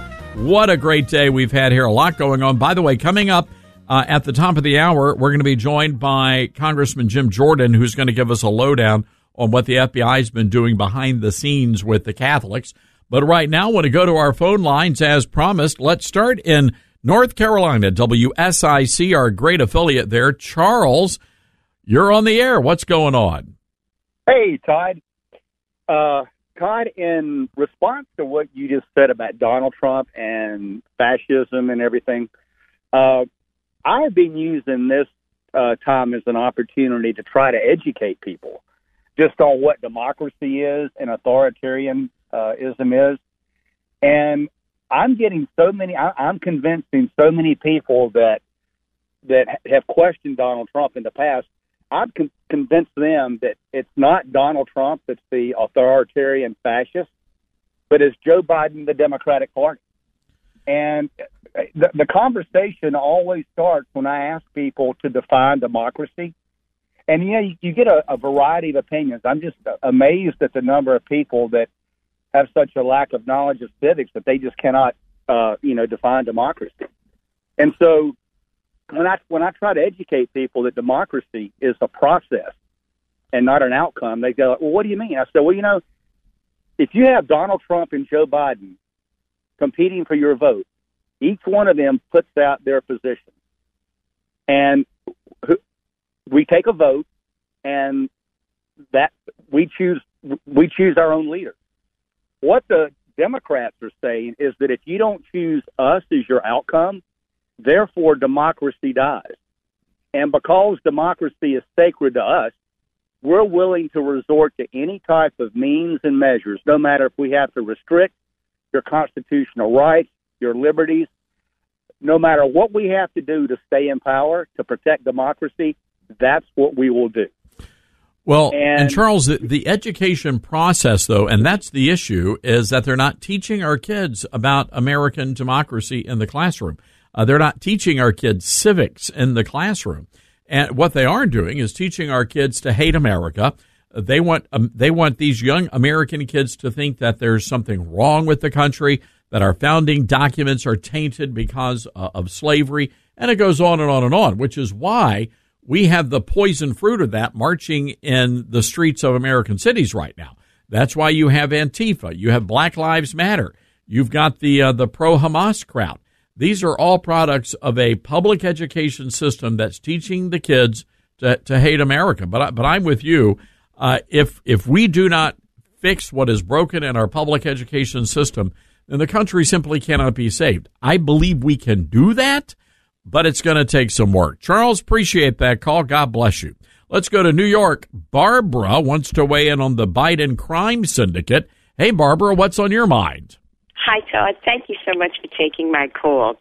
I guess what I am questioning is the fact that we are putting so much attention on who I classify as basically a presidential front for the real person who is behind everything that is going on and the orchestrator of everything. And I feel that it is Obama and the Obama family.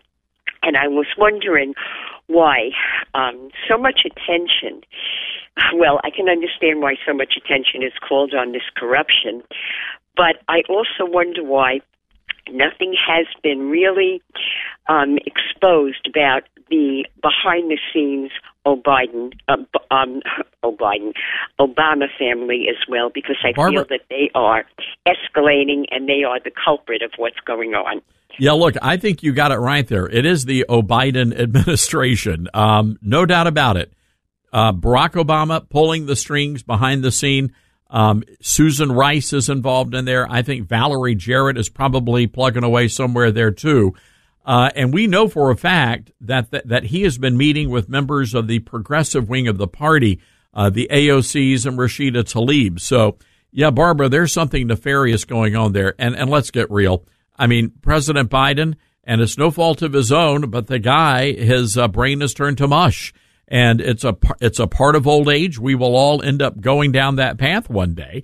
But the reality is, here is a man that can be easily controlled, and I believe that Barack Obama is behind the scenes pulling those puppet strings.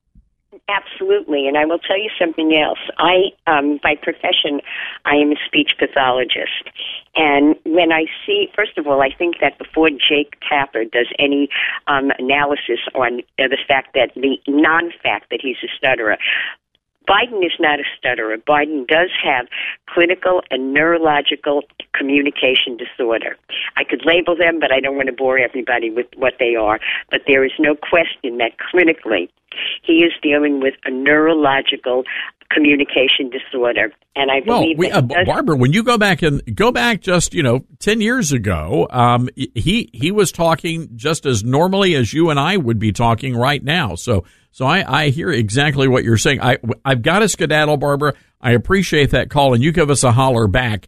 Uh, let's go to Suzanne in Tennessee, trying to work in one more call. Hi, Suzanne. What's going on? Hi. Hey, thank you for taking my call. Um, I wanted to talk a little bit about the military's involvement with flying uh, these uh, military aged men into the interior of our country. I listen and follow Michael Yon. I also listen and follow Monkey on SitRep.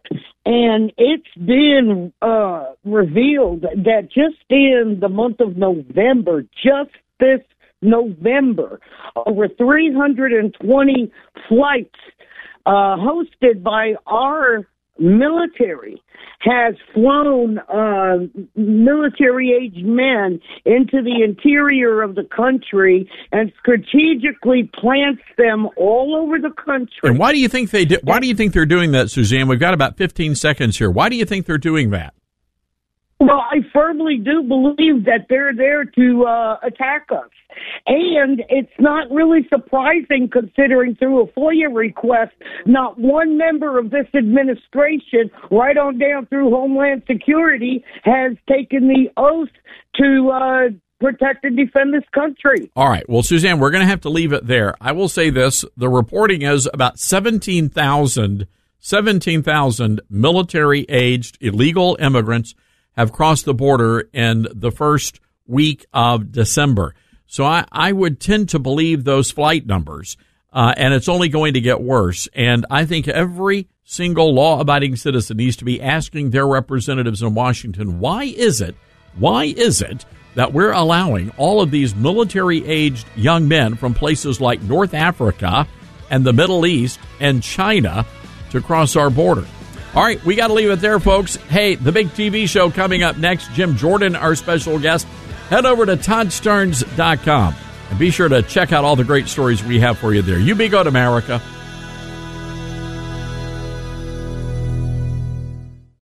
Three star general Michael J. Flynn, head of the Pentagon Intelligence Agency, knew all the government's dirty secrets. He was one of the most respected generals in the military. Flynn knew what the intel world had been up to. He understood its funding. He ordered the first audit of the use of contractors. This set off alarm bells. The explosive new documentary, Flynn, Deliver the Truth, Whatever the Cost, uncovers the facts behind this scandal. Flynn told the truth. He was the most dangerous person for Donald Trump to hire. I find out the worst enemy that I'm going to face in my life is right here in America. They took my assessment and they wanted me to change it. And I was like, I'm not changing it. They had to get rid of Flynn. With in depth interviews, archival footage, and never before seen personal records of the man behind the headlines. I just felt like I was drowning. Flynn, deliver the truth, whatever the cost. Available now. Watch it today. Go to salemnow.com. Salemnow.com.